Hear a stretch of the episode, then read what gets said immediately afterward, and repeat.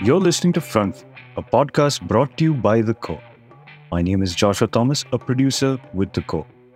On today's episode, sports writer Ayaz Memon and myself discuss the squad picked to play for India in this year's tournament, the 2023 ICC Cricket World Cup.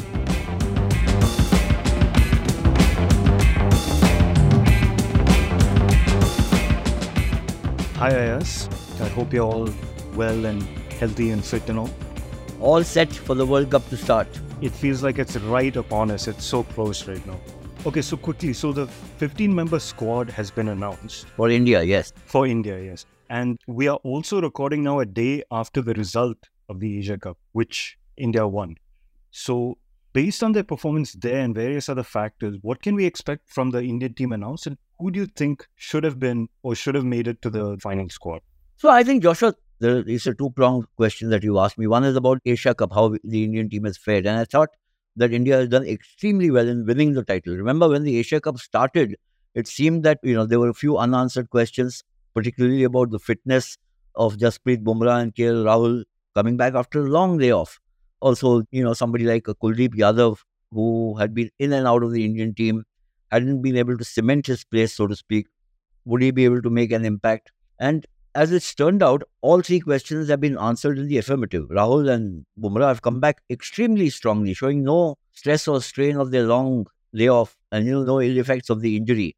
And Kuldeep Yadav ended up being the player of the tournament, you know, because he just took wickets in every match that he played and looked sharp, looked in control. That's a wonderful progress that India made in this tournament. The batting all came good. Shubman Gill got 100. Ishan Kishan has batted really well. Virat Kohli's got 100. Rohit Sharma's got runs. So, I mean, just about Hardik Pandya has performed marvelously as an all rounder. Jadeja may be a bit behind, but again, you know, who can doubt his all round prowess? So, all things considered. And then let's not forget the pace bowlers. Bumrah, I've mentioned, he did extremely well. Mohammad Siraj actually did the starter in the final, 6 for 21. Just completely blew away the Sri Lankan challenge. And then there's Shardul Thakur who picks up wickets every time he comes into bowl. So, all in all, I think it just seems as if you know, in the jigsaw puzzle, all the pieces have been found and they make a pretty picture right now. It'll give the team a huge boost to go into the World Cup on the back of a major win in the sense you're winning the Asia Cup title. So it's not just about beating Pakistan. We beat Pakistan, and you know, it seemed that oh, that may have been the biggest achievement that you want to do in the Asia Cup. But I thought that the players, you know, stuck it out well and went on to win the tournament. That's always important. So no injury fears, a victory to back the efforts. And, you know, it couldn't be better. Of course, now we'll have to wait and see how the team fares against Australia in an ODI series, which is just the kind of, it's a launch pad in a way for the World Cup for both the teams. Because after this, there are no more engagements for India. It's straight, they get, they get into the World Cup. The only sore point that one can think of from the Asia Cup, and it's not really a sore point, it's one of those. Shreyas Iyer, for part of the batting cluster of batsmen, had an injury, so he couldn't play much in the tournament. They're giving him some time to recover. And also, Akshar Patel injured himself. So he missed the final, the last match. He's probably going to be fit in a week or so after the Asia Cup final has been played.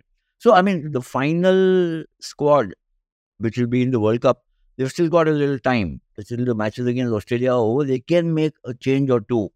I mean, there was an intriguing hint that Captain Rohit Sharma laid down, which he said, "Oh, but you know, wait and see how Akshar fares." And uh, Washington Sundar, who was flown in as a cover for Akshar. And then he said, We're also in touch with Ravichandran Ashwin, which I thought was very interesting. I always felt that Ravi Ashwin is a stellar player in Indian conditions, and maybe he should have found a place. So it seems that the door is not completely shut on him. We'll have to wait and see how it goes.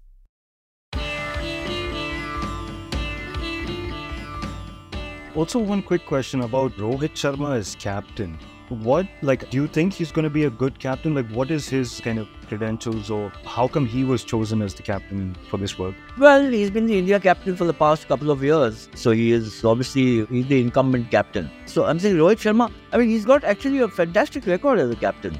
Not necessarily as an india captain because that's only happened two years back that he's been made india captain though he's in the past captain india in the asia cup and won the asia cup earlier also but he's got five IPL titles to his credit, you know, as captain of Mumbai Indians. And he's widely regarded as one of the guys who reads match situations, game situations extremely well, gets along in a sense, he's a very genial guy. You know, the team members seem to get along with him very well. And yes, we couldn't win the T20 World Cup last year, but he was the captain. And we couldn't win the WTC final, that's the World Test Championship final, which was played in England earlier this year.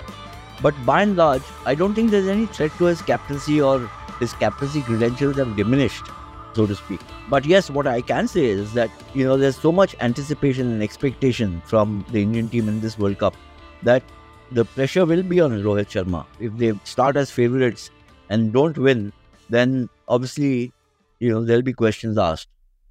Okay. So there are 10 countries participating in the World Cup this year. What are the other teams looking like? I don't think all of them have been announced, but what are they doing to prepare for the World Cup?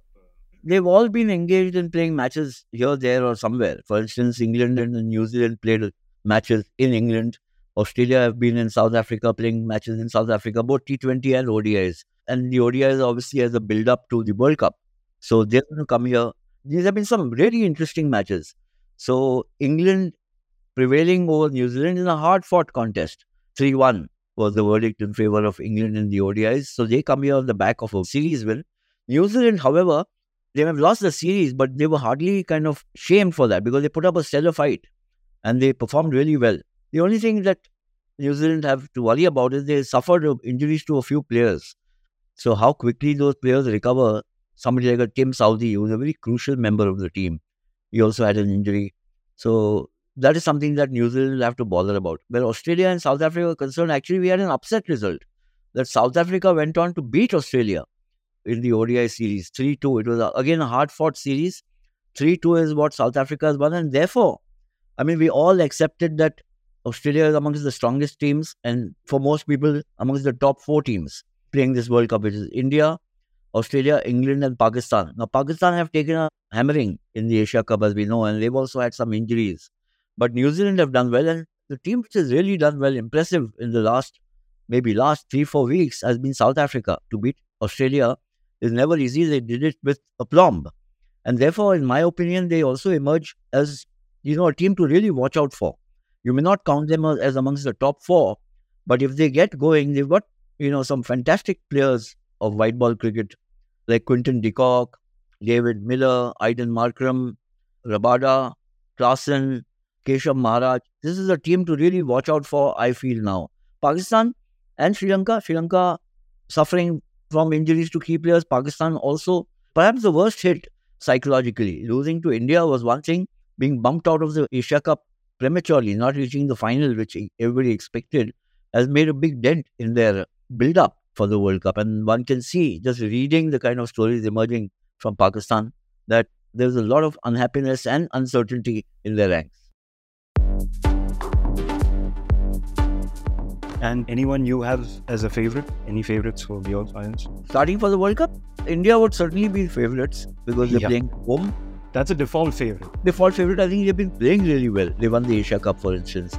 And it's a very strong, very well rounded, very talented team with a lot of depth and balance. Then there's Australia. I mean, they've won the most times the World Cup and a formidable side anywhere, anytime. England are currently the defending champions. Again, a very versatile team. And you know, versatility comes with having quality all rounders. So they've got these kind of players like Moeen Ali and Jos Buttler who keeps wickets and bats. Ben Stokes, perhaps the best player in the world, Liam Livingstone, Sam Curran. These are guys who can single handedly turn a match around. I did mention New Zealand. They were last uh, World Cup's runner up, and again, a very strong team. Pakistan, of course, I think while a little, they've, you know, but they have to get back on the rails quickly. They suffered badly during the Asia Cup. A lot of plans went haywire, injuries to key players. You know, I mean, Sri Lanka, Bangladesh, they also have to. South Africa, I did mention that they've come along very strongly. Not many people thought South Africa would be a serious threat even about two months back, but now they are emerging as a serious threat because they just seem to have found the momentum and some important players. So India will start favourites, and then along in that top four five cluster will be Australia, England, New Zealand, Pakistan. I would say yes because they're also very familiar with subcontinent conditions. But they have to get their players back, you know, the injured players, and find the psychological boost that they've they need right now to come good. So it is happening on home turf this time round. It's happening on home turf for India because the tournament is being played entirely in India. So the pressure is going to be high on the Indian team. Also. Definitely. The support will be high and the pressure will be higher, Eddie. But all in all, very exciting to see the outcome of this World Cup. Yeah, it's a star-studded team, and I think there'll be a lot of excitement, but there's also a lot of expectation. Next week will be our last episode before the ICC Cricket World Cup kicks off on October 5th.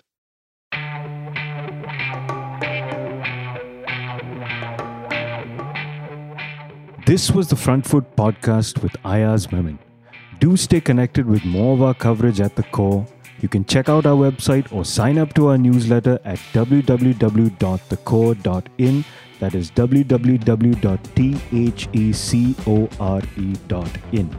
Or follow us on LinkedIn, Twitter, and Facebook as well.